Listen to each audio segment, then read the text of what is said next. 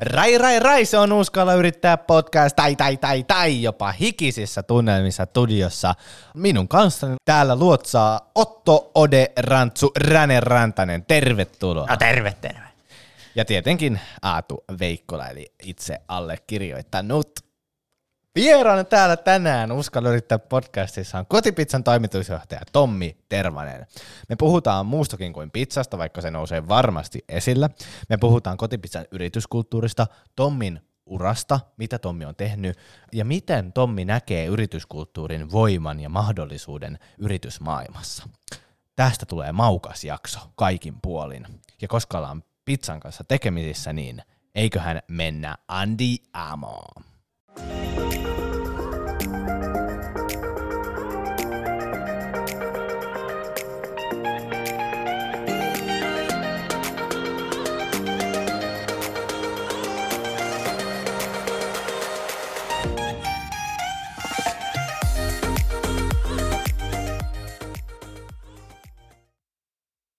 Oikein, oikein lämpimästi tervetuloa studioon Tommi Tervanen. Miten menee? Kiitos oikein paljon kutsusta.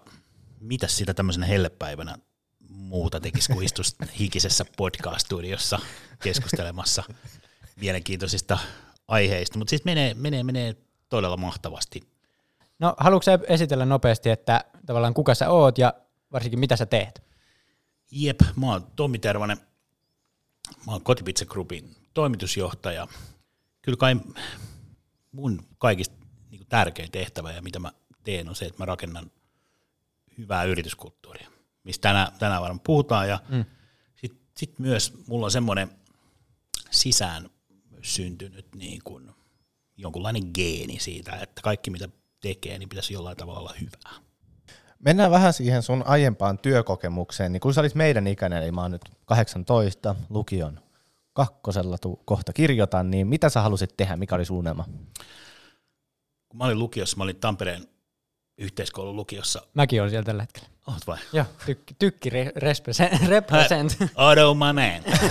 heti, heti löytetään yhteys. Joo, ja siis il, siihen aikaan mä en nyt ihan tarkkaan tiedä, mikä tällä hetkellä on se linja, linja siellä ja kaikki nämä painotuspisteet. Mä kävin sitä ilmaisutaitoa. Joo, se siellä. Vahvasti, ja se oli, se oli mulle kyllä ihan, ihan siis semmoinen käänteen tekevä, että oikeastaan se koko kouluaika meni siihen lukioon. Lukiossa mä aloin vasta niin kuin jotenkin heräämään tähän omaan itseeni ja opiskeluun ja mitä haluaa tehdä isona. Musta siis piti ehdottomasti tulla näyttelijä.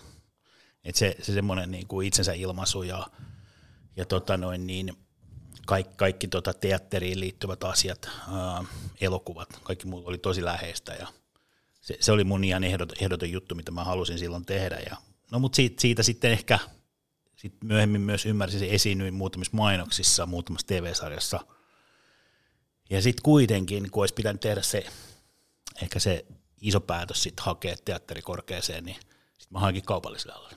Ja rest is history. Mistä semmoinen tuli kaupalliset alat siihen? No kyllä se tuli varmasti myös siitä, että et, et vielä, vielä niin teidän ikäisenä on, on varmaan se, että ainakin mä koen sillä että mä annoin myös itselleni vähän luvan ajelehtiä. Ja. Että mä en rakentanut semmoista vielä – lukiosta sitten niinku kauppikseen ja sitten niinku työelämään varsin, varsin semmoista niinku stepitettyä polkua, vaan mä oon aina pitänyt siitä semmoista niinku tietystä vapaudesta myös ajalehtiä. Mä uskon siihen, että niinku, tämmöinen law of attraction vetää, vetää niinku, tietyt asiat vetää toisia asioita puoleensa ja yleensä kun ne kohtaa, niin sitten syntyy jotain hyvää. Että se, se on niinku mun mielestä tärkeää antaa myös itselleen lupa ajalehtiä välillä. No mitä töitä sä oot sitten tehnyt vähän sun työhistoriaa? se on, se on ollut mulla tosi rikasta ja mä oon koko elämäni oikeastaan kyllä tehnyt elintarvikkeiden kanssa töitä. Et mun varsinainen niin kuin, työura alkoi sieltä Tampereen keskon noutotukusta pakaste poikana.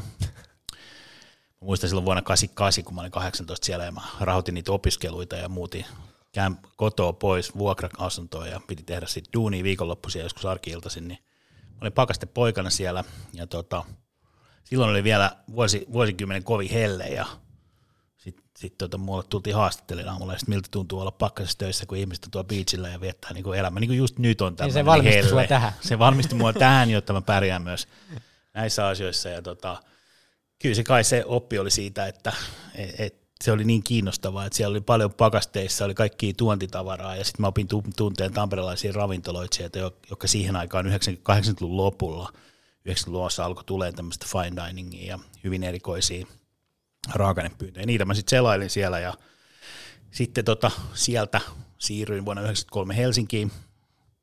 Haki tuontiostajaa ja tota, mä sain sen paikan tuolta Katajanokalta pääkonttorista ja silloin 90-luvun puolivälissä alkoi tämmöinen vahva private label tekeminen, eli Pirkka. Pirkka lanseerattiin rohkeasti moniin eri tuoteryhmiin, ja mulle tuli sitten semmoiset tuoteryhmät kuin tuontihedelmät, kuivat hedelmät ja pähkinät. Näistä sitten mikään ei oikeastaan kasvanut tässä niin kuin kotimaassa, vaan mä sitten kaksi kolmosena, kaksi viitosena lähdin kiertämään ympäri maailmaa etsiä näitä tuotteita Pirkkamerkin alle – eksoottisimmat paikat on varmaan jossain Filippiineillä, Indonesiassa, Kiinassa, Perussa, Chiilessä, Etelä-Afrikassa, USA, Kaliforniassa, luumut, rusinat. Mm. Siis se oli, se oli ihan niin, kuin niin mieletön kokemus, että mä niin kuin varmaan koskaan unohda sitä. Mä aika, aika usein olen kyllä niin kuin käyttänyt niitä oppeja vielä sit siitä jatkossakin. Ehkä, ehkä semmoisena isona, isona niin kuin oppina se, että mä oon aina kiinnostunut menemään sinne, missä tuote viljellään, kasvatetaan – pelloit pöytään niin kuin filosofiaa vienyt paljon e, niin kuin omassa ajattelussa ja tässä niin kuin vastuullisuusmielessä. Mutta siitä oli sitten kymmenen vuotta, ja siihen aikaan keskolta sai kymmenen vuoden palveluksessa kultakello ja hallintoneuvoston huoneessa, joka on semmoinen hemmetin iso kokous, missä niin kuin tammipöytä ja muotokuvat entisistä pääjohtajista siellä seinillä vähän semmoinen hämärä niin kuin valastus. Sitten mä menin sinne vastaanottaa tästä kelloa ja kahvia pääjohtajan kanssa, mä mietin itse, että näekö mä itteni tuossa niin kuin muotokuvassa joku päivä ja mä otin sen kellon, kävelin niin kuin takaisin omaan työpisteelle. Sitten meni varmaan viikko, mä irtisanoin itteni. Et nähnyt itse siellä? En nähnyt itteeni siellä muuta kuin se, siis mahtava yritys, niin kuin tänä päivänäkin nähdään, niin kuinka upeata duunisi tehdä, mutta se oli mulle semmoinen kymmenen vuoden blokki ja mä sitten lähdin siitä, siitä tota noin, niin New Yorkiin.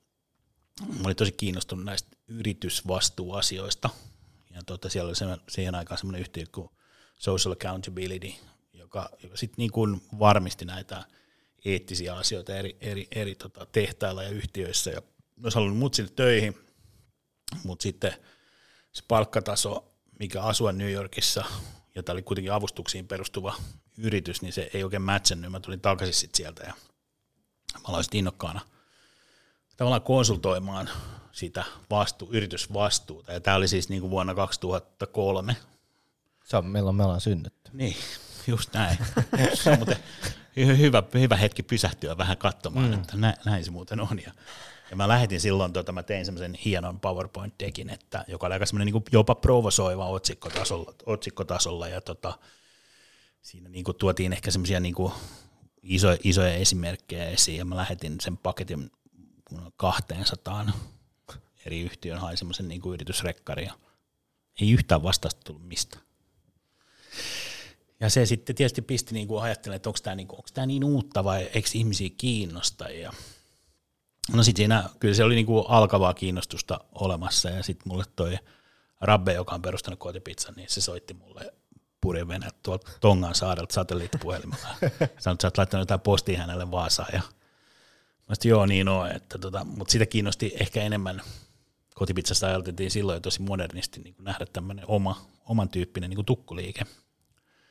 Ja sitten mä konsultoin kotipizzalaisia siitä silloin 2003, että minkälaisen tämmöisen alusta, tavallaan alustatalouteen nojaavan, kaikki on ulkostettu ja varastot, toimitukset, että siinä on vaan semmoinen tosi hyvä ERP-systeemi, joka ohjaa sitä logistista hankintaa ja toimituksia, niin perustin semmoisen firman kuin Foodstock vuonna 2003, ja ekat toimitukset aloittiin kotipizzalle silloin marraskuun 4. päivä 2003. Ja tota, siinä, sitä mä tein tosi pitkä, siinä se oli mun niin eka yrittäjä, missä Joo. mä olin eka itse yrittäjänä. Ja perustettiin se ihan Scratchista, haettiin miljoona euroa lainaa pankista, että saatiin ne kaikki kamat ostettua varastoon ja sitten toivottiin, että ne lähtee myös sieltä. Saitte lainaa? Saitte, la, saatiin lainaa jo, että meillä oli tosi hyvä semmoinen sopimus, sitten tehty kotipizzan kanssa aiesopimus, missä ne sitoutui käyttää meidän palveluita Joo. tietyksi ajaksi. Me sitten sillä saatiin pankista, pankista laina. Ja tota, siinä mä tietysti tutustuin tähän kotipizzaan siinä, kun me oltiin heidän tavaran toimittajansa ja tukkuliikkeensä. Ja siinä samalla sitten saatiin muita asiakkuuksia, saatiin Rollsia, tämmöistä hampurilaisketjua, saatiin Espresso Housea, saatiin Subwayta, näitä muita, mutta mä näin sitä kotipizzan toimintaa siinä tosi läheltä ja näin sen valtavan drivein ja energian, mikä sinne yhtiössä on. Ja niissä yrittäjissä. Ja sitten kun ne kysy, tai ne haki uutta toimitusjohtajaa 2012 vuoden lopussa, niin mä olin sitten rohkeasti lapa pystyssä ja sanoin, että mä haluaisin koittaa tätä hommaa ja tällä tiellä ollaan edelleen. Aika pitkiä tavallaan noin sun työurat silleen, että keskolla 10 vuotta ja, ja Foodstockissa. Tätä mä oon usein just ottu miettinyt ja Aatu, että, tota, että nämä kymmenen vuoden stintit on niinku hämmentävän pitkiä. Ja mä oon niinku usein miettinyt sitä, että kun katsotaan sitä, että ihmiset vaihtaa työpaikkaa aika paljon nopeammin, mutta tämä varmaan johtuu myös yhdestä semmoisesta asiasta, että kun mä oon aina pysynyt täällä toimialalla, mm. ja yksi meidän yhtiön arvoista, mistä puhutaan myöhemmin, on rakasta sitä, mitä teet. Et, et välillä tuntuu siltä, että pitäisikö niin kuin astua toiselle puolelle tai katsoa jotain toista toimialaa, mutta sitten taas toisaalta tuntee luontaista vetoa niin kuin yrittäjyyteen ja tähän toimialaan, niin se on niin kuin kutsu on niin voimakas. Mua vielä kiinnostaa se, että mitä konkreettisesti sitten tekee kotipizzan toimitusjohtaja. Sä aamulla avaat läppäri ja mitä sitten? Erinomainen kysymys, mutta kyllä se varmaan sitten kuitenkin se pääsääntöisesti se tekeminen menee siihen, että mä jauhan siitä strategista. Mä jauhan ja jauhan, mm. koska mä opin tuossa muutama vuosi sitten, kun toi kauppalehti teki semmoisen ison tutkimuksen siitä, että kuinka moni, kuinka monessa yhtiössä esimerkiksi työntekijät osaa kertoa yrityksen, missä on töissä strategian selvästi, niin se oli joku 2 prosenttia työntekijöistä, keskijohdosta 8 prosenttia ja ylimmästä johdosta joku 15 prosenttia osasi kertoa selkeästi.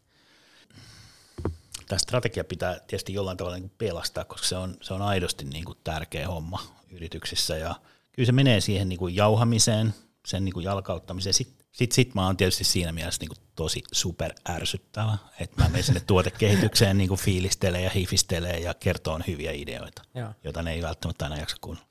Mutta se kuuluu osana mun sitä niin kuin kiinnostusta tähän kohtaan ja totta kai ne kuuntelee on kiinnostuneita, kun mä kiusasin niitä, mutta tota, se on, se on semmoista niin kuin jatkuvaa seurantaa ja meillä oikeastaan yhtiössä niin tuotekehitys myös kuuluu aika monille, että me saadaan tosi paljon palautteita kehitysehdotuksia meidän asiakkailta ja meillä on matala hierarkia esittää niin kuin ideoita eteenpäin ja se, se on, ja sitten markkinointi kiinnostaa tietysti super paljon, että minkälaisia rohkeita markkinointitekoja tehdä, että varmaan noista se Otto löytyy se mun päivän, päivän niin kuin epistola.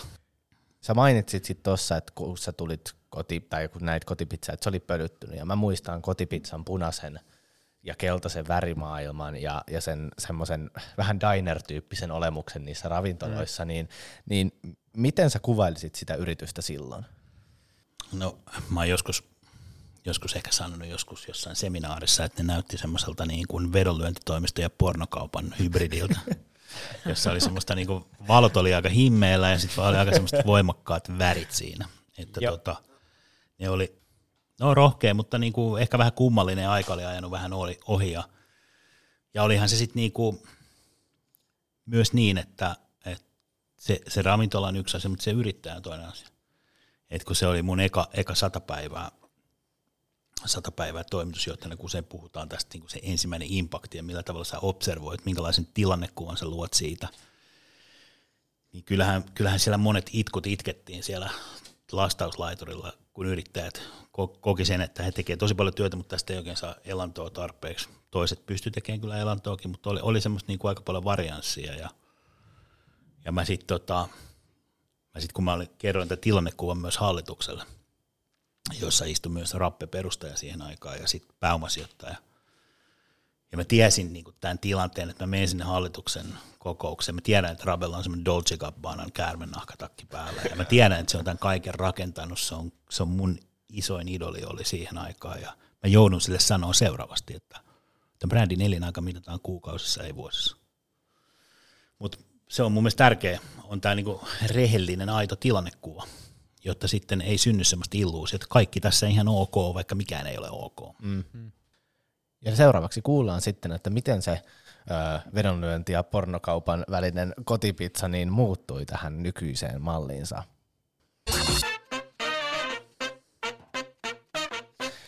Tosiaan studiossa The Official Pizza Guy, eli Tommi Tervanen, tervetuloa. Mistä toi nimi muuten tulee? Kiitos. Tota, se tulee myös aika paljon liittyy siihen Twitteriin, eli kun mä mietin, että onko mä saada joku hyvä hashtag tai joku tämmöinen ehkä, ehkä tuttavallisempi kutsumanimi itselleni. Mm.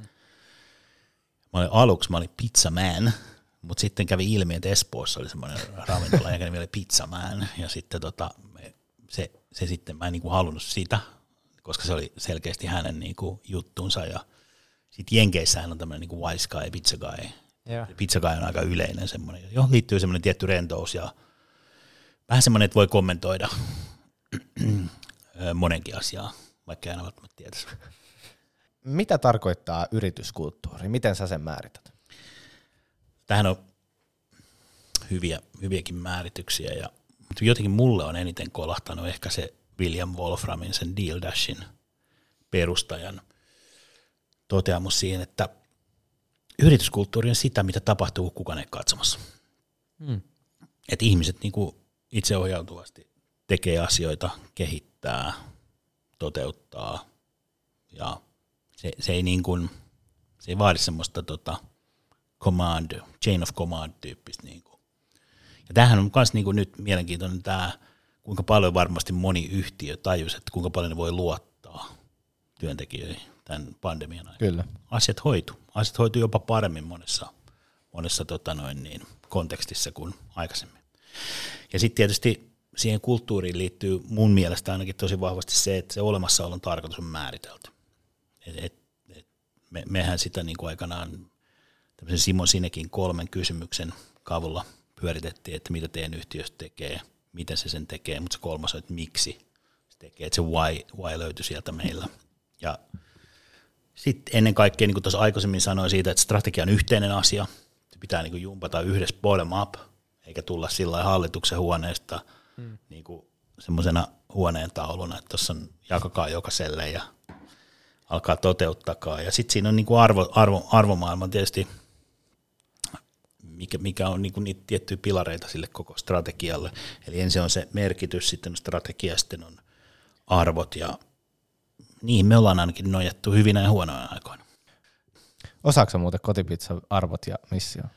Joo, kyllä mä, kyllä mä ne osaan, että varsinkin sen edellisen, mikä oli niin kuin mielenkiintoinen, että me tuossa reilu, no sitten enemmän kuin viisi vuotta, niin haluttiin tämmöinen aika rohkea missio kertoa, että me parannetaan maailman pizza kerralla. Moni sanoi mulle, että se on vähän aivi, että tota, mitä sä voit niin kuin noin sanoa. Mutta sitten niin jälkeenpäin niin tajus, että se oli tosi voimallinen ja me saatiin niin kuin kaikki yrittäjät siihen mukaan ja me alettiin tekemään semmoisia konkreettisia vastuullistekoja, että, ja me muun muassa aloitettiin monet palaverit just näiden sidosryhmien kanssa, että jos ne tuli tarjoamaan meille tämmöistä tuotetta, että tässä olisi mahtava tuote kotipizzan valikoima, niin miten se parantaa maailmaa. Ja jos ei ne pystynyt vastaan siihen niin kuin alussa, niin sitten se palaveri päättyi, tai se siirrettiin jonnekin, ja sitten ne oli harjoitellut sen, että ne niin kuin haki, jolloin tota, kaikista näistä yhteistyöskumppaneista tuli samaan aikaan me niitä maailmanparantajia, mutta me on nyt tässä viimeisen – viimeisen vuoden aikana, oikeastaan viimeisen parin vuoden aikana jo, me ollaan päätetty jättää se sankariviitta. Et me ei enää paranneta maailmaa, koska se ei enää ole kiinnostavaa kuluttajalle, mitä se yhtiö tekee. Ei ole, ei ole kiinnostavaa enää se jokut prosentuaaliset sertifioinnit jossain alkuperässä tai että me ollaan näin hyviä, että ketään ei oikeastaan kiinnosta kuulla, kuinka hyviä joku yhtiö on. Että se, se pitäisi niinku ymmärtää, että älä vie kuluttajan arvokasta aikaa niinku pröystäilemällä sillä, kuinka hieno sun yhtiö on. Ei niitä kiinnosta se, vaan niitä kiinnostaa se, että miten ne pääsee tähän mukaan, että mikä on se, mikä on se muutosmatka ja sen takia me ollaan siirretty nyt, että me ollaan hyvien puolella. Me ei niinku ratkaista tätä maailmaa yhtäkkiä, mutta me otetaan tähän paljon enemmän jengiä mukaan ratkaisemaan meidän kuluttajia ja sidosryhmiä ja otetaan tähän muutosmatkalle se koko homma mukaan. Millainen se yrityskulttuuri oli kotipizzassa, kun sä sitten saavuit sinne ja millainen, millainen se on nyt? Niin aina, aina puhutaan tämmöinen niin klisee, että kulttuuri syö strategian lounaaksi tai aamupalaksi tai iltapalaksi. Mutta tota, siellä oli erittäin hyvä semmoinen yrittäjähenkinen tekeminen meininki, mutta se oli vähän vailla suunta, että sieltä puuttui se ehkä semmoinen strategian kirkastus. Ja tota, sitten sit mä halusin myös niinku selvittää sen, että mikä on merkityksellistä ihmisille, niin me teetettiin semmoinen kulttuuri due diligence, Eli se, se on niin kuin mun mielestä hemmetin hyvä työkalu. Et siinä, siinä tsekataan, mikä jengille on kaikista merkityksellisintä olla töissä meillä. Ja meillä tuli siellä hyvin, hyvin niin kuin rikas vastaus tota määrä. Me saatiin tosi paljon siitä niin kuin polttoainetta rakentaa sitä kulttuuria. Ja tärkeimpänä, mikä siellä on, niin meillä saa olla juuri sellainen kuin on, joka sitten tavallaan on se vapauden niin kuin paradigma, mutta sitten siinä on myös se, että sä, saat, sä nojaat myös sitten semmoisiin prosesseihin, ja si, niihin prosesseihin me kehitettiin sitten tämä strategian jalkautumistyökalu, tämä Objectives and Key Results. Ja on vapaus tehdä sitä olla sellainen, mutta sitten sulla on hyvät työkalut toteuttaa sitä omaa duunias. Miten se tota, kotipizzan yrityskulttuuri sitten näkyy konkreettisesti, kun mä astelen sinne ja tilaan sen pizza? Se näkyy siinä, että sä maksat siitä enemmän kuin koskaan aikaisemmin. no, no, tavallaan totta, koska tota, me ollaan pystytty myös meidän kannattavuutta nostamaan sen, sen kulttuurin takia. Me, me, ihmiset luottaa meihin enemmän, ne uskoo meidän raaka-aineisiin. Ja, ja mehän halutaan olla siis se, että me olemme kuumin, nopein ja ostetuin meidän asiakkaiden mielestä. Ja sitten se, että meillä on nämä tulevaisuuden domainit, joista yksi on sitten tämä niin kuin meillä on parhaat tulevaisuuden yrittäjät, on se, että, että menestyvän yrittäjän johtaminen näkyy sitten hyvänä asiakaspalveluna siellä ravintolassa – ja sitten taas työntekijä, tulevaisuuden työntekijä, mikä on meidän yksi domaini, on se, että ihmiset tekee työtä, jolla on merkitystä.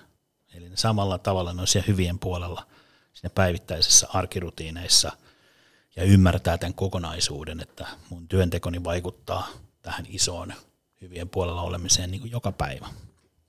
Ja tota, kyllä mä sen myös sillä, että vielä kun Otto kysyit siitä, että, että miten se näkyy, kun sä menet hakemaan sitä pizzaa, niin mä en usko, että säkään meet lauantai-iltapäivisin sinne, että sä kotona mietit, että nyt tekee meille vastuullista pizzaa. Niin. Ei sun tee mieli vastuullista, mutta se tekee mieli hyvää pizzaa. Niin. Mutta sitten kun sä käyt siellä, sä näet tämän meiningin, mikä siellä on. Sä luet jostain siitä ympäristöstä olevasta infosta, miten meidän raaka-aineet käsitellään, miten me käsitellään meidän maanviljelijöitä, kuinka paljon me tehdään yhdessä, niin sulla tulee hyvä mieli siitä ja silloin tulee se lojaliteetti siihen brändiin. Mm, kyllä. Nyt tulee tämmöinen muna vai kana kysymys, että, että tota, kumpi oli ensin, kotipizzan tämmöinen uusi kulttuuri, mitä sä lähdit luomaan, vai sitten tämä uusi brändi-ilme, joka muuttui tästä niin kuin keltaisesta niin tähän vihreäseen? Kyllä se, kyllä se brändi-ilme oli ensimmäinen tehtävänä. Se, se turnaround, mitä mä lähdin tekemään siihen, kun mä olin siellä todennut siellä hallituksessa, että tämä elinaika mitataan kuukausissa eikä vuosissa, niin silloin oli tärkeä, tärkeä pystyä tekemään niin kuin brändi-ilme, piti tehdä uusia tuotteita, sy- piti hakea uusia näkökulmia tosi paljon. Suku, Sukulan Jyrki auttoi siinä alkuvaiheessa siinä tuotekehityksessä. Sitten piti kokonaan uusi design tehdä, ottaa tämä vastuullisuus niin kuin isosti ohjaavaksi tekijäksi.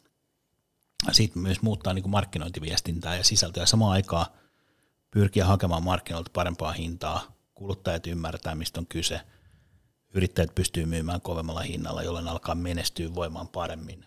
Se, se että tota, se on liian tiukkaa taloudellisesti tai on kivi kengässä, niin se ei niinku hymyilytä siinä kassalla. Mm. Mutta kun sulla on niinku kunnon hyvät kengät jalassa, jos se kiveä ja sä menestyt, niin se hymy tulee paljon helpommin. Miten tota tuommoista, sulla oli varmaan joku idea siitä, että millaisen sä toivoit, että se kulttuuri tulee olemaan, ja, ja me ollaan puhuttu, että se on se, mitä tehdään, kun kukaan ei katso, eli se on tavallaan näkymätön voima. Niin millä tavalla sä pystyt jalkauttaa sitä kulttuuria? Miten se lähti niinku kehittyä? No kyllä, se, kyllä se varmasti on niin, että ihan ensimmäisenä pitää luoda se luottamuksen ilmapiiri. Et, et varsinkin kun lähdetään tekemään aika isoja muutoksia, niin se tulee niitä niinku virheitäkin paljon. Ja tota, pitää luottaa siihen, että se, että se ihmisiä ei dumata siitä virheiden teosta ja ei ole, ei ole yhtään tyhmää kysymystä, mitä esittää ja luoda sitten semmoinen todella avoin kulttuuri niiden käsittelemiseksi. Ja mä en yleensä niin kuin käytä mitään mottoja kauheasti, että mä en, mä en ole semmoinen slogan-kone, niin kuin monet on, mutta tota, mä, mä muistan tämän, kun mä toin tuommoiset Innocent Smoothiet Suomeen tuossa 2008 Lontoosta. on kolme kaverusta päätti alkaa tekemään tämmöisiä smoothieita nimellä Innocent Brandia, tai Innocent oli se merkki, ja maistelin niitä siellä niiden toimistolla koko päivä. Sitten mä juoksin tietysti vessassa, koska se on normaali, että sä juot mm. paljon, sitä täytyy käydä vessassa. Ja niitä vessassa oli semmoinen, semmoinen tota slogani, jossa luki, että if you're 70% sure, go for it. Mm. Se on ollut ehkä, ehkä tässä niinku luottamuksen ilmapiirissä se, että kukaan ei voi olla täydellinen, että, Et se, et kun Suomessa usein sanotaan, että onko nyt ihan sata varma tästä, että toimii, näin kukaan voi olla sata varma. Ja tota, se ehkä auttoi myös siihen, että hyväksyttiin se, että tämmöisessä muutosmatkassa tulee niitä virheitä. Niitä ei pelätty tehdä niitä virheitä. Päinvastoin se sitten niinku auttoi meitä löytää sen uuden suunnan niiden virheiden kautta. Millaista roolia se näyttelee se vahva kulttuuri niin kuin yritysmaailmassa ylipäätään? Kyllä se, jotenkin palaan tähän tämmöiseen niin kulttuuristrategiataisteluun ja mä, mä en ole sitä mieltä, että niin kulttuuri syö strategian aamupalaksi tai lounaksi tai illalliseksi tai kotiin kuljetettuna, vaan, vaan lähinnä sen, että se, se vahva kulttuuri mahdollistaa sen strategian toteutumiseen, että, että siinä työympäristössä on niin hyvä maaperä luoda innovaatioita, luoda uutta suuntaa, pystyä niin kuin nopeastikin muuttaan toimintakulttuuria, adaptoitumaan niin kuin uusiin juttuihin. Niin.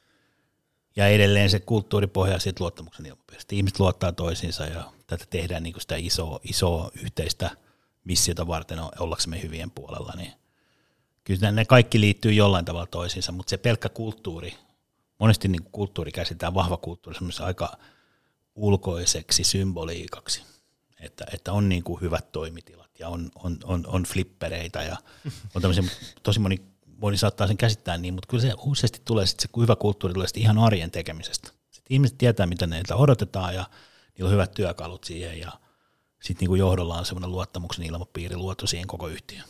Mitä se niin siis tarkoittaa, että kulttuuri syö strategian aamupalaksi? No se varmaan tarkoittaa siis sitä, että just tämä vahva luottamus yhtiössä, niin usein sanotaan että strategiaan niin kuin ei ole merkitystä, koska silloin ihmiset tietää jo, mitä niiden pitää tehdä. Niin, niin aivan. Mutta, mutta tämän, tämän päivän yritysmaailma on myös tosi kompleksinen.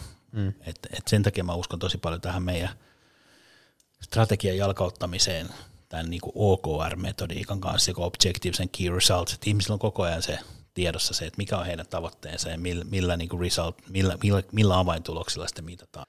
Onko se kulttuuri tavallaan niin kuin käsitäkö mä tämän nyt oikein, että, että sä ajattelet, että se kulttuuri, vahva kulttuuri, yrityskulttuuri, niin se on tavallaan semmoinen iso tuki siellä taustalla, joka ohjaa jo työntekijöitä ja kaikkia siihen suuntaan, mihin kotipizza vaikka kehitetään. Kyllä, ja se on semmoinen niin kuin moraalinen kompassi, että tota, mihin ihmiset nojaa silloin, kun on hankalaa. Että, ja varsinkin niin kuin arvot, arvot niin kuin mistä mä puhuin tuossa aikaisemmin, että meillä, meillä on kolme arvoa, että meillä on se missio on siinä se me olemme hyvien puolella. Ja sitten meillä on kolme arvoa, jotka on tota, rakasta sitä, mitä teet, koska tämä on intohimo bisnestä. Ja se niin kuin nopeasti, että se, sillä niin kuin rakkauden määrälle ei ole sellaista rajaa. Et me, meillä saa, saa, saa niin kuin rakastaa todellakin sitä, mitä ja. tekee. Mutta se myös näkee sitten tosi nopeasti, jos on semmoinen tilanne, että ei rakasta sitä, mitä tekee. Ja sitten toinen on, mikä, mikä ehkä just tähän niin kuin uusiutumiseen ja kekseliäisyyteen on semmoinen vahva arvo, on halu kokeilla, tahto onnistua. Eli meillä on niin kuin todella matala byrokratia siihen, että voidaan tuoda tämmöisiä niin kuin uusia palvelukonsepteja tuotekehityksiä. Me laitetaan ne aika pian liveksi. Osa niistä toimii, osa ei tule turpaa, haudataan, mennään eteenpäin. 70% sure, go for it. Toimii mm-hmm. tosi hyvin. Sitten yhdessä. Että tämä niin OKR-metodiikka ja Powerstreamit on just tätä yhdessä tekemistä. Kootaan niin kuin, ei kovin hierarkista tai ortodoksisesti tavallaan sen organisaatiokaaviota katsoen se tiimi kehittämisestä ja tulevaisuudesta puheen ollen, niin miten sä haluaisit vielä kokonaisuutena kehittää kotipizza? Vai onko se valmis jo? Ei kai tää. Tyhmä kysymys. Kyllä tää oli tässä, kiitos kaverit. Että tuota, tässä tämä Mä tuosta Fennian eläkevakuutuksen kautta kotiin. niin, mutta sä sanoit, että tyhmiä kysymyksiä ei ole. ei, se on just näin. mutta siis tää on, tää on mun mielestä ehkä se, se mikä niinku tuossa IT-puolella, meillä, meillä, meistähän on tullut tämmöinen teknologiayritys, joka nyt sattuu myymään pizzaa. Miten?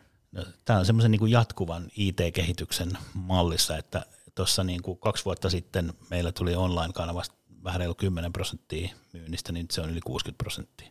Aha. Ja me kehitetään koko ajan just näitä, mistä Aatukin mainitsi, kotijoukkoja, lojaliteetti on meidän online-myyntiin, meidän kotiin kuljetusta. Kaik, se on niin kuin, mä sanoisin, että se ei, ei varmasti koskaan valmis. Että koko ajan ihmisten niin kuin myös kulutustottumukset muuttuu, meidän täytyy lukea koko paljon erilaisia trendejä, tuoda siihen uusia tuotteita ja elää tavallaan digitaalisesti sen kuluttajan kanssa samaa elämää, mutta myös sitten niin kuin ravintolassa fyysisesti. Mites kotipizzan kulttuuri, haluaisitko miten sä haluaisit sitä kehittää? Se on varmasti semmoinen, mikä, mikä hyvin paljon elää ja niin kuin muodostuu itsestään. Sinne saattaa syntyä myös sellaisia alakulttuureita. Et sitähän on niin kuin mahdoton hallita, mikä mun mielestä on mageeta just siinä, että, että se, siitä tulee niin voimakas, joka sitten tota, alkaa elää sitä omaa elämäänsä. Ja se voi olla, että, että mä, mäkin voin todeta se jossain vaiheessa, että mä en enää sovi tähän kulttuuriin. Tämä kulttuuri on ottanut musta niin kuin otteen ja se on parempi kuin minä. Ja se, se on ehkä semmoinen niin kuin kiinnostava niin kuin tutkimuksen aihe, että, että miten, miten se yrityskulttuuri sit niin kuin on kaikista voimallisimmillaan. Meillä, me ollaan myös tosi hyvään suuntaan ja tosi niin kuin avoimesti siitä keskustellaan niin kuin henkilöstön kanssa ja meillä on paljon nyt ollut myös tämän pandemian aikaan yhteisiä tilaisuuksia, missä puhutaan niin kuin isoista kokonaisuuksista ja asioista kaikkien kanssa yhtä aikaa. Vallankumous syö lapsensa kotipizzan yrityskulttuurivallankumous syö lopulta sen tekijän, Tommi. Tämä voi olla niinku skenaario ihan hyvin. Kyllä. Tai viimeisenä kysymyksenä, että mitä sä haluaisit Tommi vielä omalta uralta tai elämältä? Onko sulla joku iso unelma vielä? Kyllä, kyllä mä rakastan tietysti tätä maata tosi paljon ja mun mielestä mä jotenkin aina ihailen suomalaisia yrittäjiä, jotka onnistuu kansainvälisesti breikkaamaan ja jotenkin, jotenkin mä koen, että tästä ravintola-alalta ja palvelualalta saataisiin vielä semmoinen niin kuin kansainvälinen menestystarina, joka olisi niin kuin globaali, että päästäisiin ehkä vähän siitä ajatusmallista, että paperikone tai joku tämmöinen iso teollinen investointi on se parasta, mitä tässä maassa voi tapahtua, vaan että me pystyttäisiin niin palvelukonseptoimalla viemään palvelukonsepteja ja tuotteita ja tämmöisiä softimpia ehkä arvoja maailmaan. Ja nyt vedetään vähän yhteen tätä jaksoa. Mitä sä opit? Mä opin Tommilta sen, että se yrityskulttuuri on semmoinen mahdollistava voima siellä taustalla, ja se on moraalinen kompassi, mihin työntekijät pystyy ottaa kiinni vaikeinakin aikoina, ja se mahdollistaa muun muassa muutoksen. Mitä sä Otto? Vai opitko mitään? Opin, totta kai. Yksi tärkein ehkä se, että sieltä jakson alkupuolelta, että antaa nuorena ihmisenä itselleen luvan ajelehtia ja mennä niin kuin kiinnostuksia läpi, eikä niin kuin stepitä välttämättä sitä polkuaan. Se voi olla yksi tyyli, yksi tyyli on tämä Tommin tyyli. Mulla on tullut tässä nälkä ja innostus pizzaan, mutta katsotaan mitä muita innostuksia tässä tota, on myös tullut, joten eiköhän mennä. Loppusegmentissä tietenkin jaellaan viimeaikaisia innostuksen aiheita, jotka voi olla mitä tahansa. Kirja, Netflix-sarja, televisio, Jumppaliike. Jumppaliike, ihan sama mitä, ja vieras jätetään vikaksi, että jää hyvä maku kaikille suuhun, ja Otto, haluatko aloittaa, mistä sä oot ollut innostunut? Joo, mä oon innostunut kesähelteillä, niin kun asun opiskelijakämpässä ja siellä se lämpö nousee aika moiseksi, niin tota, sitten ottaa riippumaton ja semmoiset ympyrämuotoiset narut, ja sitten menee siihen lähipuistoon, mäkin siinä ihan Tampereen keskustassa, niin siihen, niin, ja sitten tota ne rinku muotoiset narut siitä puiden ympäri silleen, että ei mitään niinku solmuja tarvi osata tehdä. Sitten riippumatta siihen, niin se on jotenkin hieno semmoinen yhteinen kaupunkitila, missä jotkut harrastaa miekkailua, siinä välillä on kuorotreenit, lapsia leikkii, vanhuksia kävelee, minä olen siellä riippumatossa vaikka kirjan kanssa, tai välillä nokoset voin ottaa. No se nyt, on ihan mahtavaa. Nyt se selviksi, miksi Tampereen keskustassa on, kun siellä on ihan kuin eläintarhasta joku kadonnut, kun Otto siellä riippukeinossa roikkuu. se on kuin laiskiainen. Kyllä. Okei, okay, mä en tavallaan valehdellut, kun mä sanoin, että mä oon pizzasta innostunut. Nimittäin kesä tulee, mähän on kova napolilaisen pizzan paistaja.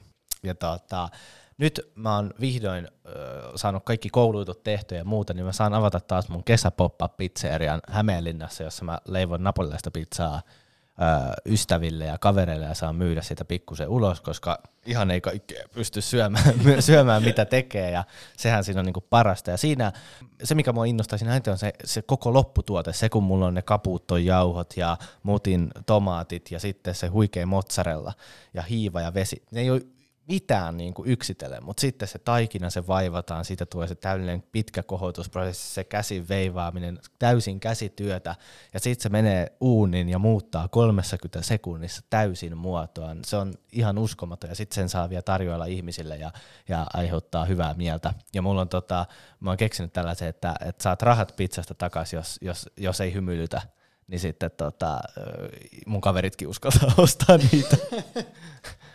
Olipas mahtava tota, aatut innostuksen kohde. Onko sulla Ooni käytössä? Oh, no Ooni Koda 12. Mä sain Ooni Koda 16 okay. nyt tota, kans mökille tuonne Kangasalle, missä mä oon sitä viritellyt. Ja meillä on vähän samanlainen innostuksen kohde kanssa, mutta mä ajattelin vielä tehdä niinku flammekyysheniä ja kokeilla vielä tämmöisiä niinku erilaisia niinku pizza, pizzamuotoja, että tota, mä oon itse asiassa kiinnostunut noista New Haven style apizzasta, joka on tämmöistä niinku bar pizza, tämmöinen niinku aika super crispy ja sitten tota, jopa vähän semmoinen niinku poltettu, että toi, toi napolilainen on just tota, minkä, mikä, mikä mun mielestä siinä on mahtavaa toi taikinan kohottaminen ja sitten se, se supernopea paisto Kyllä. ja sitten nämä San Marzano tomatit ja fiodilattet ja Kyllä. muut, mutta mä oon jotenkin mennyt siitä, siitä ehkä vähän ohi, että mä oon enemmän siellä New Haven style. Mä kokeilen nyt semmosia, myös semmoisia niinku valurauta pannuja, millä, millä tehdään siellä, siellä päin, että tota, se on ehkä mun innostus. Me jaetaan aika lailla sama innostus, Kyllä. että tota, hieno nähdä, että tässä, tässä on niinku kaksi yksi, että sä voit niinku maata niissä tota, släkeissä. Te voitte tuoda Me tuodaan pizzaa. sulle pizzaa sitten koko kesän Mut vuor- mä- vuorotelle. Mutta mä oon miettinyt, mä haluaisin ostaa, kokeilla myös roomalaista, eli myös tämmöinen, tiedätkö, katuohut ohut pizza, niin sitä, mutta, Mä, mutta oon- mä oon ollut edelläkävijä noissa poltetuissa pizzoissa. ja pakaste. Joo, ja niissä. Kyllä, mutta sulla on hyvä juttu myös se, että tota, noin, sä näet niinku ikkunasta, että missä on lähin pizza, on No, kotipizza. on, Kyllä. Välillä voi vähän kärähtääkin. No mutta hei, me, void, Aplodilla. me voidaan jatkaa kesällä näitä pizzaparteja, missä Otto tuo palaneet pizzat, mä tuon Napolille ja sitten Tommi tuo New Haven pizzat. Ja syökää teki ystävät rakkaat pizzaa. Palataan ensi viikolla. Tämä oli Uskalla yrittää podcast. Kiitos Tommi, että pääsit vieraaksi. Kiitos teille paljon Aatu ja Otto. Kiitos Otto. Kiitos, Kiitos, minä. Eiköhän No niin. nähdään ensi viikko. Hei hei. Yes, moi.